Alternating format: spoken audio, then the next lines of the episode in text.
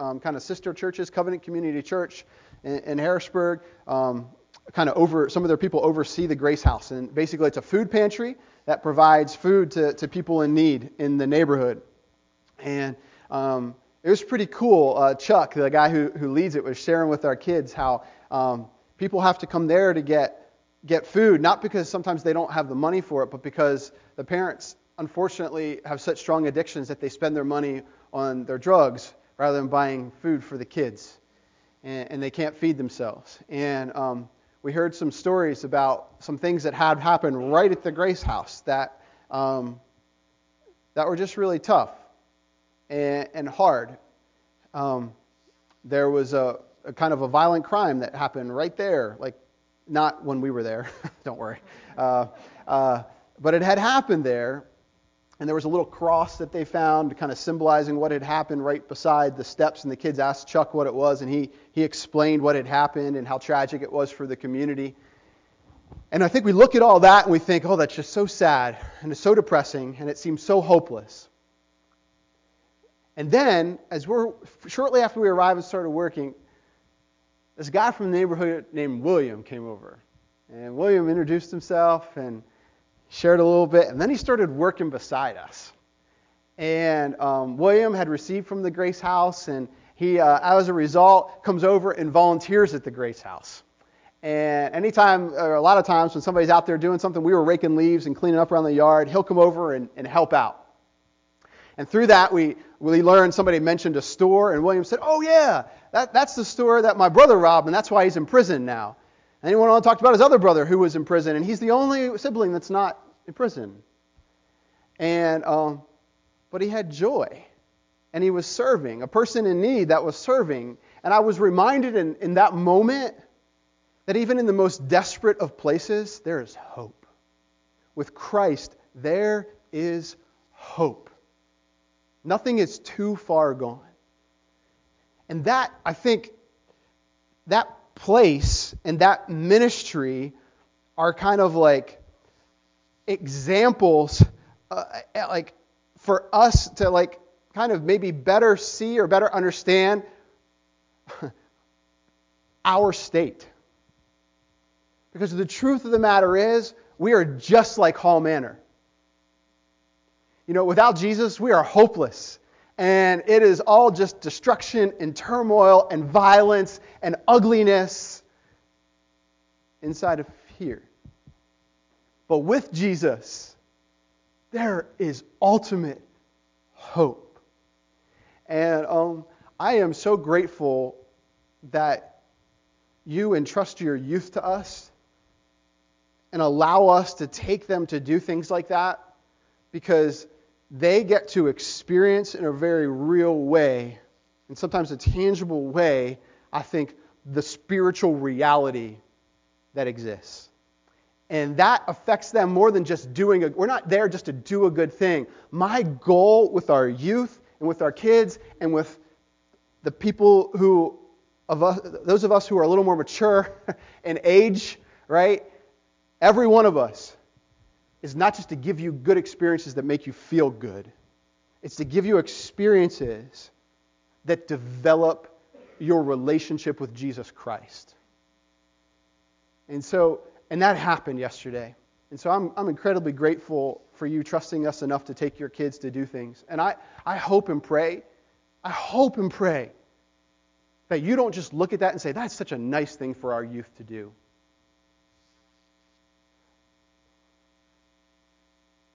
But if maybe if that's our mentality, that this morning maybe we just um, we'd be very convicted that it is because it is not just a nice thing for our kids to do. It is a healthy and necessary thing for all of us to do because none of us have arrived. None of us have arrived. We all need to grow.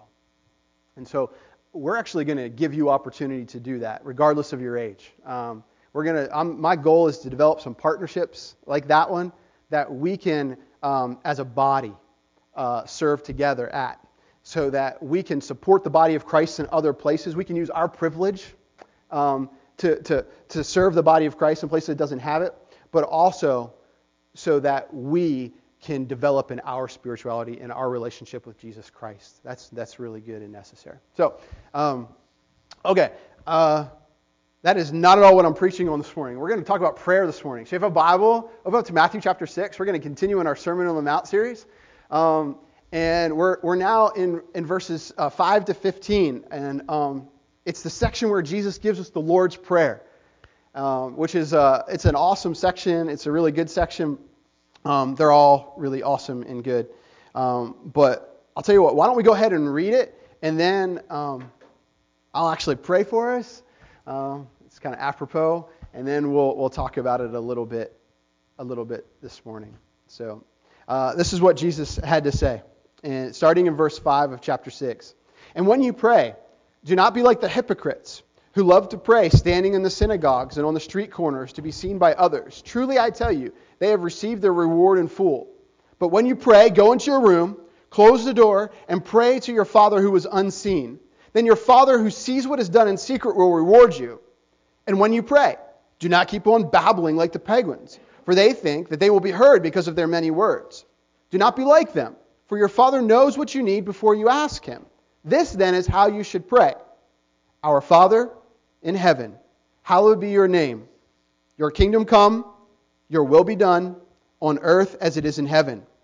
Give us today our daily bread, and forgive us our debts, as we also have forgiven our debtors. And lead us not into temptation, but deliver us from the evil one. For if you forgive other people when they sin against you, your heavenly Father will also forgive you. But if you do not forgive others their sins, your Father will not forgive your sins. Will you pray with me? Father, again, we thank you for who you are today.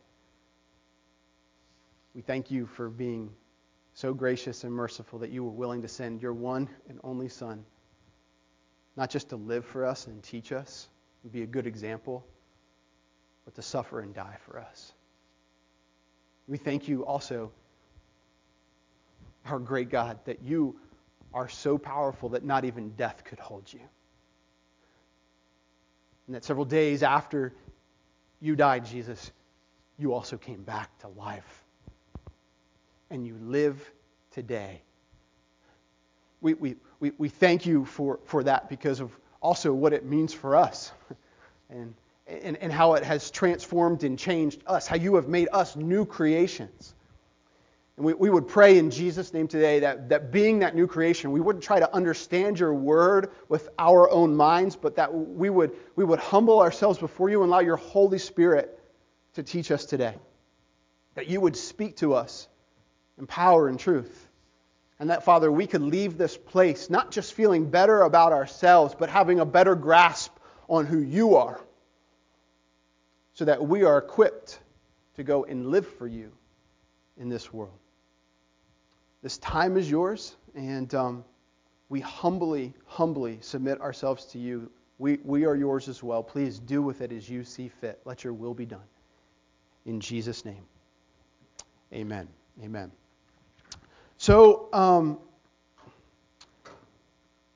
it's easy, uh, or it's interesting. Um, in in Jesus' opening words for, for this section, um, he makes it clear that it's not only it's not just important for us to pray, but that prayer for the believer is a given. It's a given. I was talking about this with our students, our students this morning. He, he, he says, and when you pray.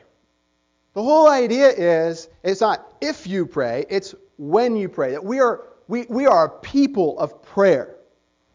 And, I, I think that sometimes our our faith, our spirituality seems somewhat powerless. And, and, and, in part, I think the reason for that is, is that we are not a people of active prayer. We just don't, we don't do it. You know, we, I was talking with a group of people the other day, some of our, our leaders here, and, and, and we realized that I think sometimes what we try to do is, if, is fit God into our lives rather than fit our lives around Him. Right? And And that, that's a problem. There, there's a time and a place. Like there's a, it's good for us to pray. Like as we're driving to work every morning, you have uh, 30 minutes and you're just by yourself and you're, and you're just talking with the Lord. That's great as, you're driving. But it's also good and probably necessary for us to take some time when we could be doing a thousand other things and just focus in and do nothing else other than spend some time with Him in prayer. It's not that we, we have to do all of one and none of the other, but it's that they're all important. We must be a people of prayer. And the assumption of Jesus is that we will pray. It's, prayer is an activity engaged by those who recognize their inability to care for themselves and their consequential dependence on the one who can provide for their need. You know, we have a dog at home. Uh, her name's Bella. Uh, and she's pretty darn cute. I know everybody like says their dog's cute. Our dog actually is really cute. I wish I had a picture of her here to say. Um, so much so, sorry to call Elise out, but like when uh, we actually ask other people to watch, Bella Elise gets offended because like Bella is like her dog, right? Like she loves Bella, like she's really great. Um, she's a, she has a little ankle biter dog. She's tiny and she like jumps up on you, but once she calms down and she's chill, she is just the cutest little little dog. And it's good that she's cute. It's good that she's cute because she's really needy, right? If we had an ugly dog, like that was as needy as she is, like she wouldn't make it in our household. I literally would have driven her to the pound and left her there because uh, I'm not really a dog person. Because like Bella, every time she needs to eat and her food and her bowl runs out, she do, she depends on me to fill it up. She doesn't like run to the closet, open the door, open up the little container that has her food in it, refill her bowl, close everything up, and come back and eat. When her water bowl runs out, she doesn't pick up her bowl, jump up on the counter, you know, put it under the faucet, turn the water on, let it fill up, put turn the water off, and then take her bowl back. You know, when she has to go to the bathroom, she doesn't go to the sliding glass door on the back of the house and open the door. This would like really be impressive. If you picture her doing all these things, it would be really impressive if she could. But she can't like pull that door open, let herself out, and then come back in. And when she gets dirty, she doesn't jump in the bathtub and turn on the shower and bathe herself. We do all those things for her. She is completely dependent on us. If she didn't have us, she quite literally, if we went away for like a month and just left her to herself in the house, she would die. Unfortunately, too often, we live as though we are the owner rather than the dog in the equation of us and the Lord. We live and act as though we can care for ourselves, that we are self sufficient. But that is a lie. We are the dog, God is the owner. Without Him, we stay dirty, thirsty, we starve, and we eventually die. This morning text follows this pattern that Jesus has set up throughout the, the rest of the Sermon on the Mount that we've already, already covered, where he, he, he sets out uh, uh, in each time, the, the, in each section, each teaching, um, he starts with kind of an improper expression of a command or an expectation of God. You've heard that it was said, he will say, that, t- that type of thing. And then he goes on to, to, to, say, uh, to say something that has been improperly applied or, or used. And then he goes, But I tell you. And then he goes on and explains the proper application of that. And, and we have a very similar situation here in chapter, chapter 6, in the verses that, that we're looking at. In verses 5 and then in 7 and 8, he addresses the improper expression of prayer.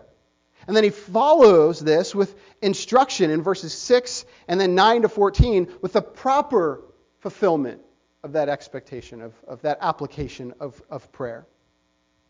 And th- this sermon could easily be two hours, and I just don't, I'm not going to do that to you this morning. Every kid and parent is wiping their brow. So we're gonna we're gonna buzz through this as quickly as we can, but there's some things that we really I really do want to want to cover. But in, the first, eh, this is also broken down into like two basic parts. There's the first section on what Jesus is talking about, and then there's a second section where he deals with something different. In that first section, um, he discusses a similar principle to what we covered last week. So I'm not going to spend a whole lot of time on that. But uh, in verse 5, he says, And when you pray, do not be like the hypocrites for they love to pray standing in the synagogues and on the street corners to be seen by others. And we talked about that principle with giving last week. how the hypocrites love to, to stand and, and give money, and it was like trumpets and all these different things. And so uh, we, we, talked about why that was wrong and how that was wrong, and that is very easily applied to, to, to prayer here. And so I don't think we're going to spend a, a, whole lot of a lot of time on that today, and because Jesus is his correction of that is, is, very similar. He says, "When you pray, do not keep on." Uh, I'm sorry, I'm getting ahead of myself. He, he goes on to tell them to, to pray in secret, which is similar to not letting your right hand know what your left hand is doing in, in giving. So we're gonna we're just gonna we're gonna move on to the second part. That's where I really want to focus today. And the second section on prayer differs somewhat from the first section of doing it in secret. Um, when he instructs in verses 7 8, he gives us this instruction. He says, When you pray, starting in verse 7, do not keep on babbling like pagans, for they think they will be heard because of their many words. Do not be like them, for your Father knows what you need before you ask. Jesus shifts his attention from praying for attention from men to praying with many words for the attention of God. Some, some argue here that Jesus is speaking against pagans, and I'm not entirely sure that, that he's doing that. There were pagan cults at the time, um, probably still today, that pray in such a way that they repeat the God's name or they re- repeat the request over and over again so many times so that the God doesn't forget what they asked for. And they repeat the God's name so many times because the more times you say it, the more control you kind of have over the God to get what, the, what you want from the God. And um, it's kind of like babbling. And, and Jesus basically goes on, and, and there's some other things we could apply there, but those are two of the many eh, improper ways that the pagans were praying. And Jesus says, don't, don't pray like them. But I don't think he's like necessarily saying don't pray to their gods, you know, don't babble on to their gods. I think he's using their format of prayer to apply to a Jewish or Christian kind of format of prayer. I think what he's trying to say is kind of like when you are praying, don't pray like the pagans who do this type of prayer. He's using their method as an example of what not to do. The idea here is that effective prayer is not based on the proficiency of the one who is praying. In other words, it's not about your ability to pray pretty, long, or comprehensive prayers. Your prayer life is not built upon how well you pray. Actually, your aptitude in any of these areas of, of the discipline of prayer is not so much the issue at all. And we know this because Jesus says in verse 8 that we shouldn't strive to be like the pagans at all. He literally says, Don't be like them. That's what they do. Don't be like them. And, and what reason does he give? He says that we shouldn't try to pray like the pagans because your Father knows what you need before you ask Him. It's really interesting. If He already knows what we need, why do we need to pray at all? What is prayer for? There's probably there's a much larger answer to that question. Um, there's a lot of things that prayer is for, but I think one of the things that we can get at this morning, I think it's safe to say, is that we should generally pray not to, not to get something out of God. Kind of like sometimes we pray like putting money into a vending machine, right? Like um, put coins in and then you push what selection you want and it kicks out what you what you get. Or today, you don't even put coins in anymore, right? Take your credit card out, you swipe it, and it charges your card, and then you push the button for whatever you want, and, and it kicks it out. And I think sometimes we treat God like that. It's very transactional. You come to God, you tell him what you want, and then he's supposed to give it to you. And for some reason, he doesn't give you what you ask for. Like that causes some big problems in our spirituality, in our, in our life, in our relationship with him. I don't think that's what God wants because we don't need to. It's not about asking for things like, like making him aware of what we need. Jesus says he already knows what you need.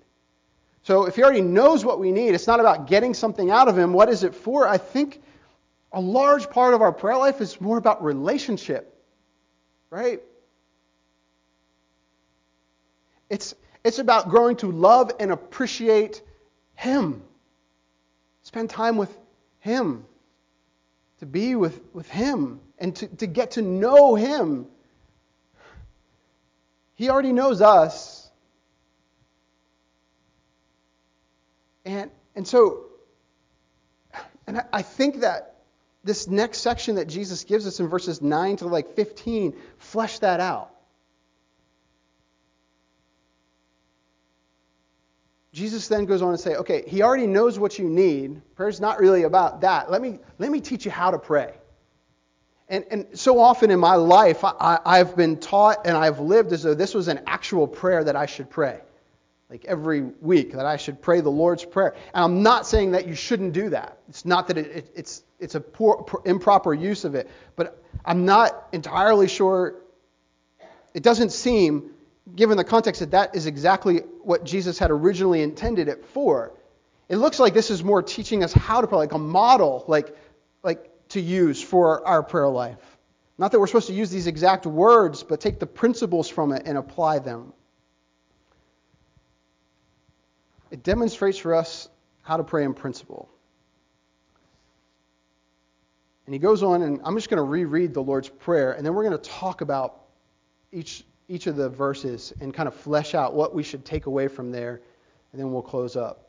Um, he says that Jesus instructs us to pray like this. He says um, in verse 9, This then is how you should pray Our Father in heaven, hallowed be your name. Your kingdom come, your will be done on earth as it is in heaven. Give us today our daily bread, and forgive us our debts as we also have forgiven our debtors and lead us not in temptation, into temptation, but deliver us from the evil one. We're going to stop there and we'll pick up with 14 and 15 next. So the first half of the Lord's Prayer focuses on God's character. Focuses on God's character. Has nothing to do with anything that we get out of Him. Nothing at all. Then the second half of the Lord's Prayer focuses on God's character and our need for Him to provide for us based on that character.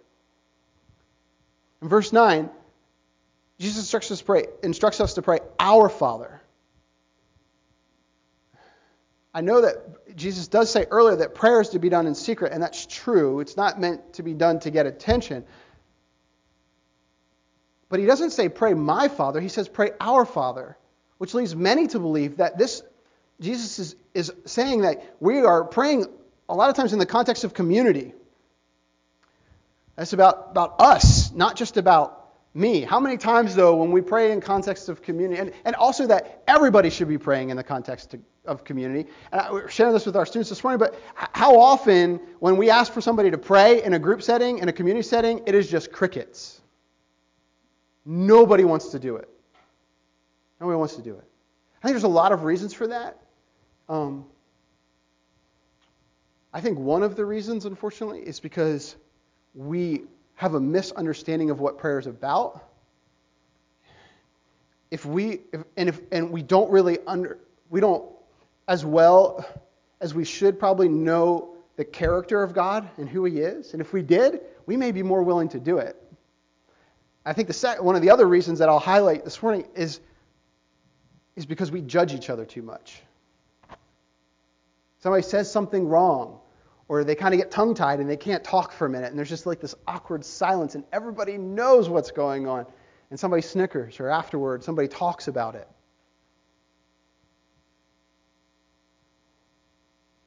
That is incredibly hurtful, and not just hurtful, but it is damaging to the body of Christ. We, the evil one seeks to steal, kill, and destroy. Scripture tells us. But Jesus has come to give us life and as Jesus' ambassadors, as his hands and feet, as the body of Christ, we are to do the same. We are to speak life into each other and not death into each other. And so if somebody, if we're holding hands in a circle and somebody new is praying and they get tongue tied and they just can't say anything, you just squeeze their hand a little bit harder to let them know it's okay. And we all just sit silently until it till they work it out. And it's just okay. And afterward, you go up to them and you give them a huge hug and you tell them how thankful you are that they prayed today, that they led us in prayer before our great God and King. How grateful you are and how, how wonderful it was to be in prayer with them. We edify, we build up, we do not tear down. There are sometimes, this is way off topic, right? But sometimes in churches there's this real critical spirit where we're always looking for what somebody does wrong. And that is the death of churches.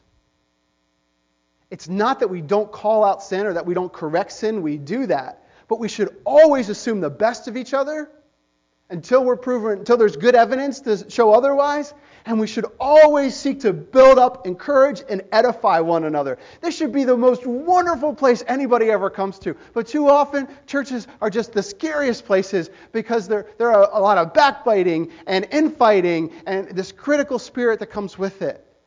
But if we could really be what we were designed to be, it would be something really special. And that goes along with prayer. So anyway, we are supposed to pray. Our, he says to pray, Our Father that's in, that is in heaven. And I, that's the first thing. Um, it, the other thing I would say with just one person, just a few people always praying, sometimes I don't really offer to prayer. It's not because I'm afraid to pray, like, or I don't want to pray, but like I'm, I shouldn't be the only one to pray. I, I want to like all of us to pray because we're a body, we're a family. Like family, if in my family, like we appointed Kate, who's my oldest daughter, by two minutes, um, to uh, she's a twin, um, to, to pray or to come and talk to me. And Maggie always went through her. So if Maggie needed something to eat, she went and asked Kate to ask me, and Kate came to ask me. If she needed money to go buy something, she needed clothing, or she fell and got hurt and needed me, like it always came through Kate. If it always came through Kate, that would just kind of be messed up, right? And you'd come over to our house, and you'd kind of, after a while, notice what's going on, and you'd be just kind of like, that's just kind of weird that their family operates like that. And you would go and you would talk to other people in the church and be saying, something's just not right with that family because that one child is the only one who ever talks to, to Pastor John. That's just kind of weird. That's not how family that's not how family's supposed to work.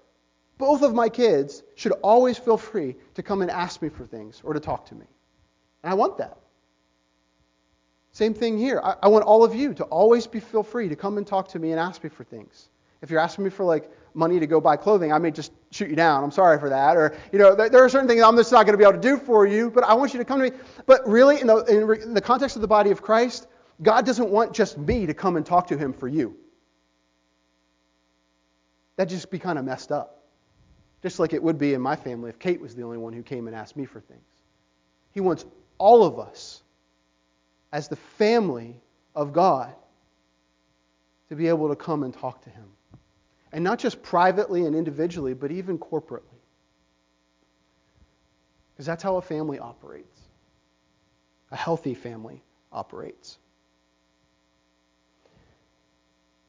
And then he, and, and, and kind of building off of that, he says, you know, it says, Our Father. The our is the church, right? He doesn't say, like, everyone's Father. I think it's something important to remember that God is our Father. Like, He wants everybody, like, He has adopted us as His children. But not everybody has that relationship with Him. That's a special relationship. We shouldn't overlook that. You're incredibly blessed. You are incredibly special people. We are never meant to be an exclusive people, but we are a special people. Not everybody can call God Father or Daddy. He loves for us and cares for us and wants to provide for us. And He's in heaven. Father who's in heaven. That, that, that carries with it the connotation of being separate or different or what we might call holy. And He is. He is different. He's not like us. He's nothing like us. He's celestial. He's a creator. He is altogether different than us, and we must never forget it. We can't neglect it or ignore it or otherwise lose sight of the fact of his differentness. He's not our buddy. He's our heavenly Father. And then he says, hallowed. This is a verb form of holy and essentially means recognize as holy, as wonderfully different. We need to recognize him as such in our prayer life. So then he goes on in verse 10, and Jesus, Jesus tells him, he tells us actually to pray, Your kingdom come, your will be done on earth as it is in heaven.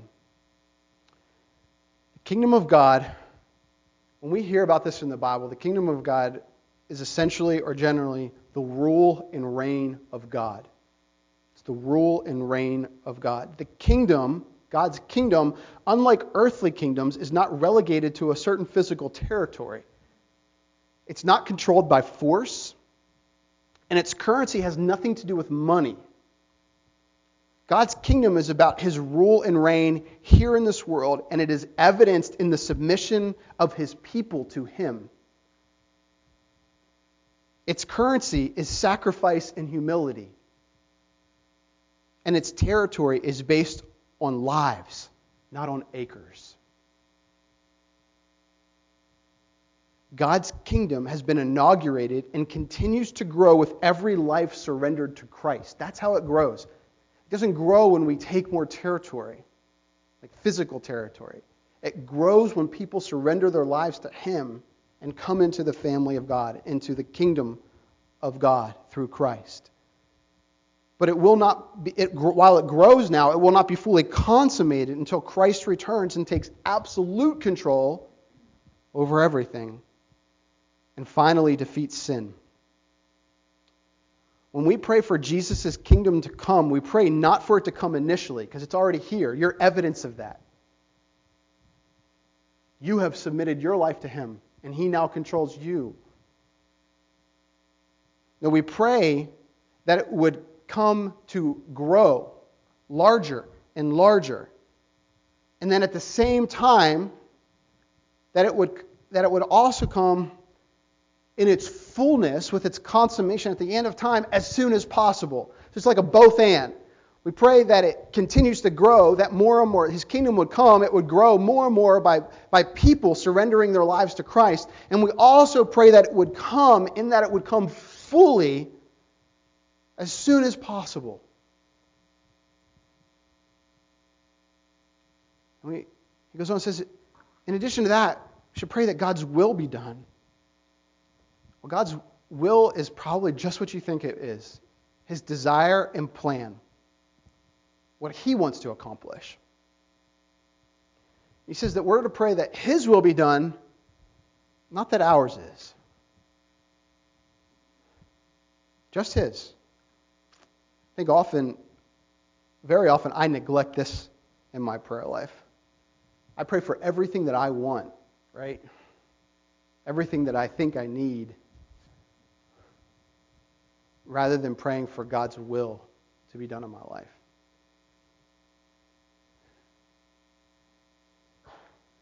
And um, I think I do that in part because I'm afraid of having to give up some of the things that I love more than Him. We're not going to be able to go down this rabbit trail too much, but I just want to encourage us to pray for His, to be willing to sacrifice our will for His because His is always going to be better. Always going to be better. Um, we can talk more about that another time, but um, pray for His will be done. And um, we're instructed that it be done for us on earth as it is in heaven. Um, we're just basically praying for that same thing, that God's kingdom would just um, really be expressed more fully. What, what, as it is there perfectly, it would more perfectly be expressed here through us. And that that would grow, and that one day, as soon as possible, it would come in its fullness.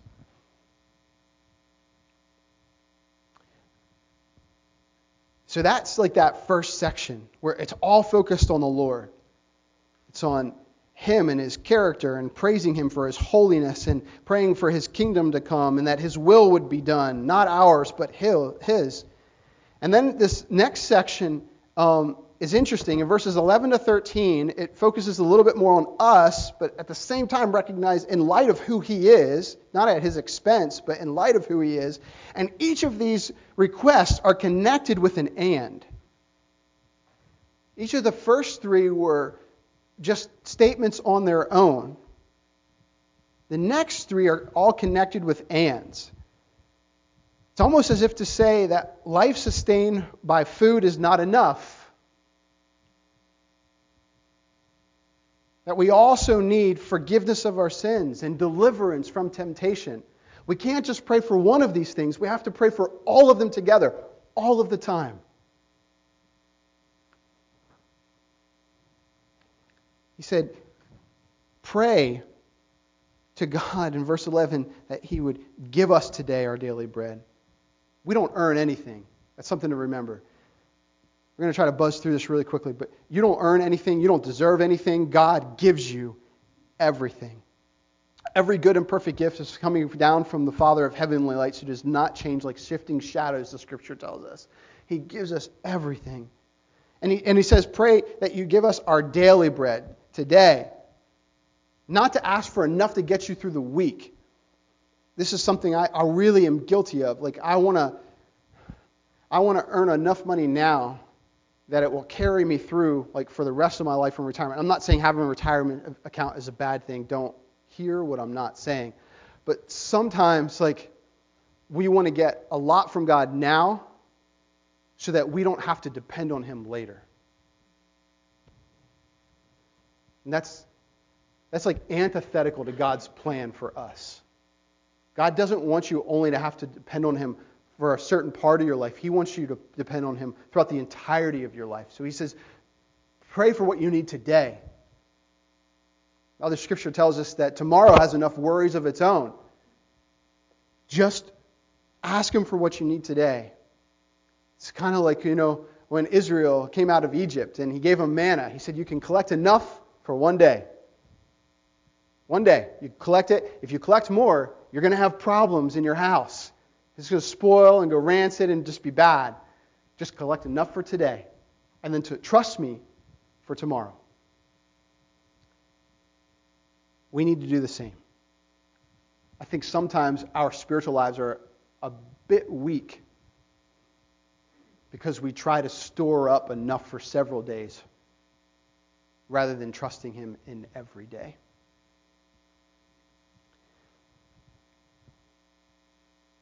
Okay, verse 12. He goes on. I'm sorry we're kind of moving through real systematically, but I think these things are just real important. It's, um, uh, he, he says, and forgive us our debts as we also forgive our debtors. Sometimes we read this, and then also we'll tie in verses you know 14 and 15 probably, but uh, we read those and we think that we're not going to get forgiven unless we forgive other people. Like somehow our our relationship with Jesus, our forgiveness of our sin is based on what we're willing to do for somebody else. That whole kind of like uh, earning mentality. And we've just learned from the preceding verse that we need to pray that God would give us things, that we don't earn anything. So that that's like kind of counter to what, what the gospel teaches. And in, even in Ephesians 2 8 and 9, you know, Paul writes to the Ephesian church, For it is by grace you have been saved through faith, and this is not from yourselves. It is the gift of God, not by works, so that no one could boast. It's not about what you do. You can't earn your salvation. That's not what Jesus is teaching here in, in chapter 6, verse 12 of Matthew.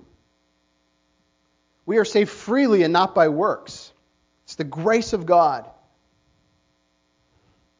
One Bible scholar has said this about these verses in order to explain it. He said, Once our eyes have been opened to see the enormity of our offense against God, the injuries which others have done to us appear by comparison extremely trifling.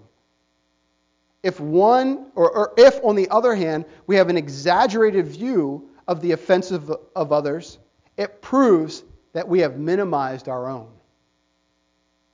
J.C. Ryle, um, once said this. He said, Christ is never fully valued until sin is clearly seen. We must know the depth and malignity of our disease in order to appreciate the great physician. I think the idea that Jesus is getting at here is not that we won't be forgiven unless we forgive others, but it is this that as we more fully understand the magnitude of grace that God has shown and mercy that God has shown us, as we more fully understand the depths of our sin, our only natural reflex in regard to other people hurting us is that we will quick we will be quick to forgive. we we are just in such awe of what God has done for us that it doesn't even register in our mind as a question of whether or not we should forgive somebody. We will just naturally and quickly do it.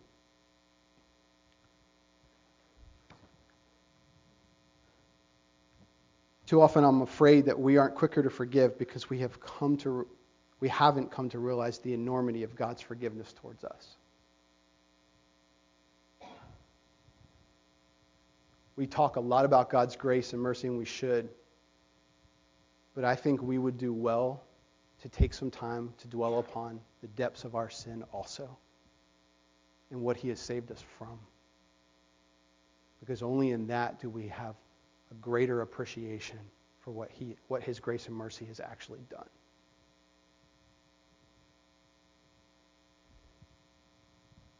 And then in verse 13, um,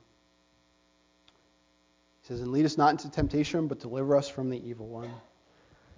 I would just submit to you this morning this is most likely referring to um, being delivered or kept from the devil's temptation, um, which makes sense, right? Um, given our complete inability on our own to resist temptation and sin. Um, and I, I think as, as we kind of like look into the depths of our sin, we kind of we should really quickly realize that we are completely unable on our own to, to resist it.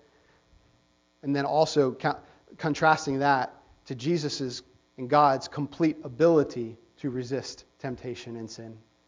You know, you look back to Genesis and you see our example of how ill-equipped we are to resist it, and then you look forward to Jesus as being tempted, tempted in the wilderness and his complete ability to resist it. And we see our utter need for him to do what we can't do on our own. So I um there's just a lot in here. Like there's a lot in here that I think we would do well to to really just process and, and, and grow from. And um, I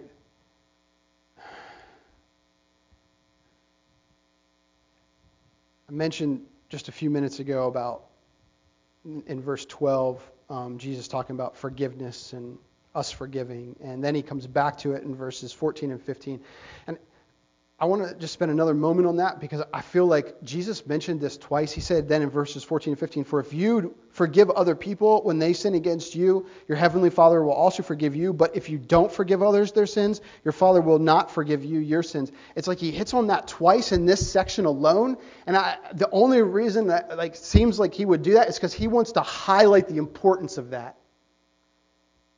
This is so important.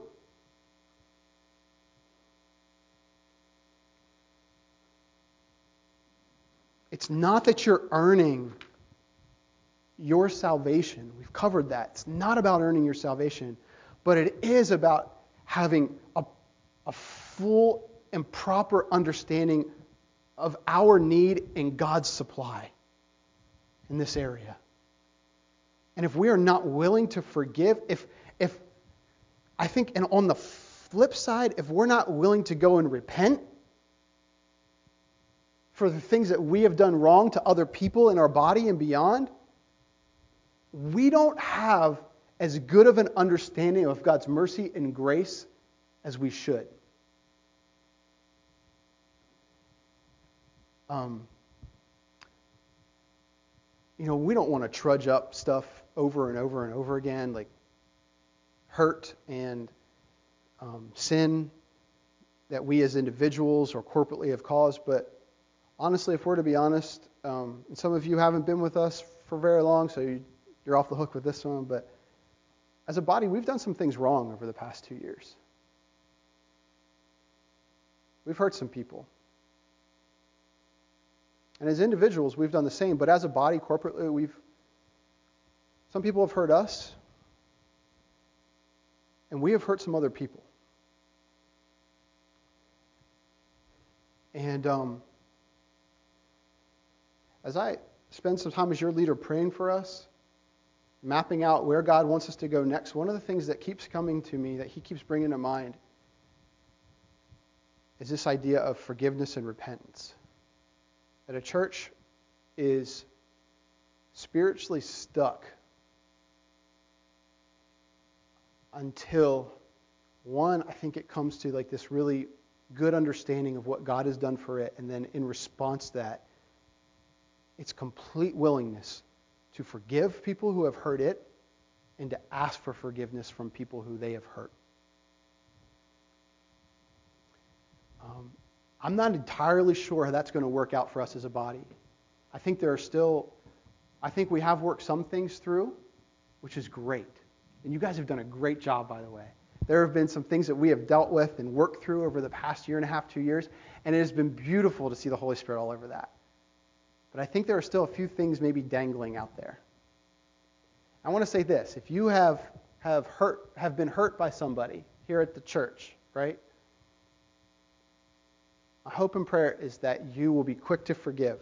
Forgiveness is this thing, it's really funny. We often think forgiveness is about what we give to the, the other person, right?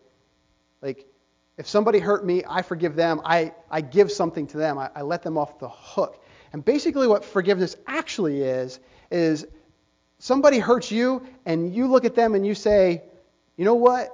You have taken something from me. You have hurt me in, in, a, in a pretty significant way. But I'm not going to respond to you. I'm not going to have you pay the price for what you have done for me. In fact, I am going to take the pain. I am going to take the hurt. I am going to take the penalty for your sin on myself and not expect you to have to pay it back. And we often think that it's all about that other person kind of being forgiven, but really, forgiveness most times affects the one forgiving way more than it affects the one being forgiven.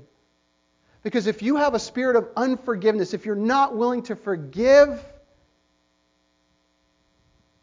it keeps you in shackles. Because as the people of God, designed to be like our Creator, like our Savior, we are new creations. We are, we are meant to be like Him. He, in His very character, is a forgiving God. He, he, he naturally forgives because of who he is, and he's quick to do it, and he loves to do it. He loves to, to take our pain, the sin that we have caused, on himself, and he willingly does that for you. It's his character. Likewise, because we are his people, we are to do the same. And when we don't do that, we rebel against our character, and it keeps us in shackles. It keeps us in bondage because we are rebelling against how we were created or designed to be. And that's never good. We see that all the time. All the time. If I walked around and I acted like a dog, I barked, and I tried to wag my tail, and I never spoke, and I panted, and I drank and ate out of bowls on the ground, y'all would look at that and say, that's kind of that's crazy. There's something wrong with that guy, and you would be right because I would be rebelling against how I was created and designed to be as a human being. Same thing goes with forgiveness. Forgiveness is about the person we're forgiving, but it is also about you living how you were designed to be. And when you don't do that, you create this, this bondage inside of yourself and you can't do it. And it tears you up, messes you up, and keeps you from being all that God wants for you and is designed for you to be. Because of that, our church can't be everything that it is supposed to be if we hold on to a spirit of unforgiveness.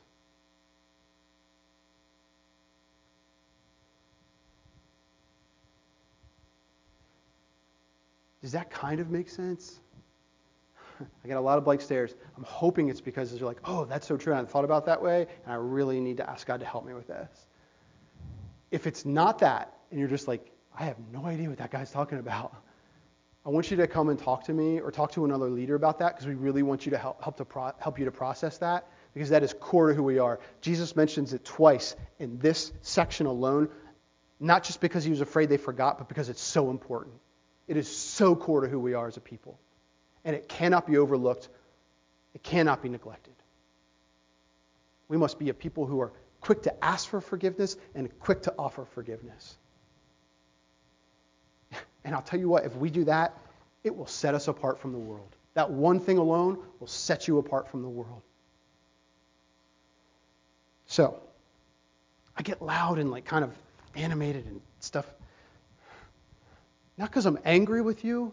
It's just, I'm not at all angry with you. I love you so much. And I so desperately want us to get these things so that we as a church can be as healthy as possible.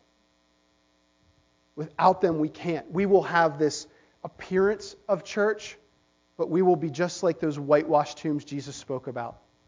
There will be nothing inside. And that's just not enough. It's just not enough. So, um, here's what I want to do. I'm going to ask the worship team to come back up. We're going to sing one more song as we close. And um, uh, I, I would just like to, as they're coming up, pray for us um, and um, ask God to do in us what we can't do in ourselves. So, um, so let me let me let me pray for us, and then we'll close with this this last song. Father, um, we uh, recognize today again uh, who you are in your beauty, your grandeur, the fact that you are not like us, um, you are wholly different than us, um, that you are the created and we are the cre- or you are the creator, excuse me, Father, and we are the created. See, I just proved it. uh, we're not perfect, but you are. And we thank you for that. We thank you for being you.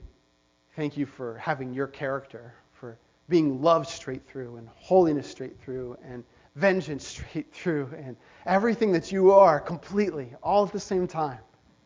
And um, because of how great you are and mighty you are, we come to you in prayer as we close today and would humbly ask that, that you would help us, people who can't be who we should be, to become who you've desired and designed for us to be. So please, Lord, we pray that um, we could be more consistent and persistent with our prayer life, that we could get to know you better, that we could come to you based on your character for our needs and, and, and release those, those gifts that you give us for your glory. And we pray, Father, that you would help us to be a forgiving people, people who, who love you so much that we can't help but love others. And a huge part of that loving others is, is forgiving people who hurt us because we're all, we're all prone to that. So um, please, Father, in Jesus' name, help us to do all those things. We love you and um, praise you in his name. In Jesus' name. Amen. Will you please rise?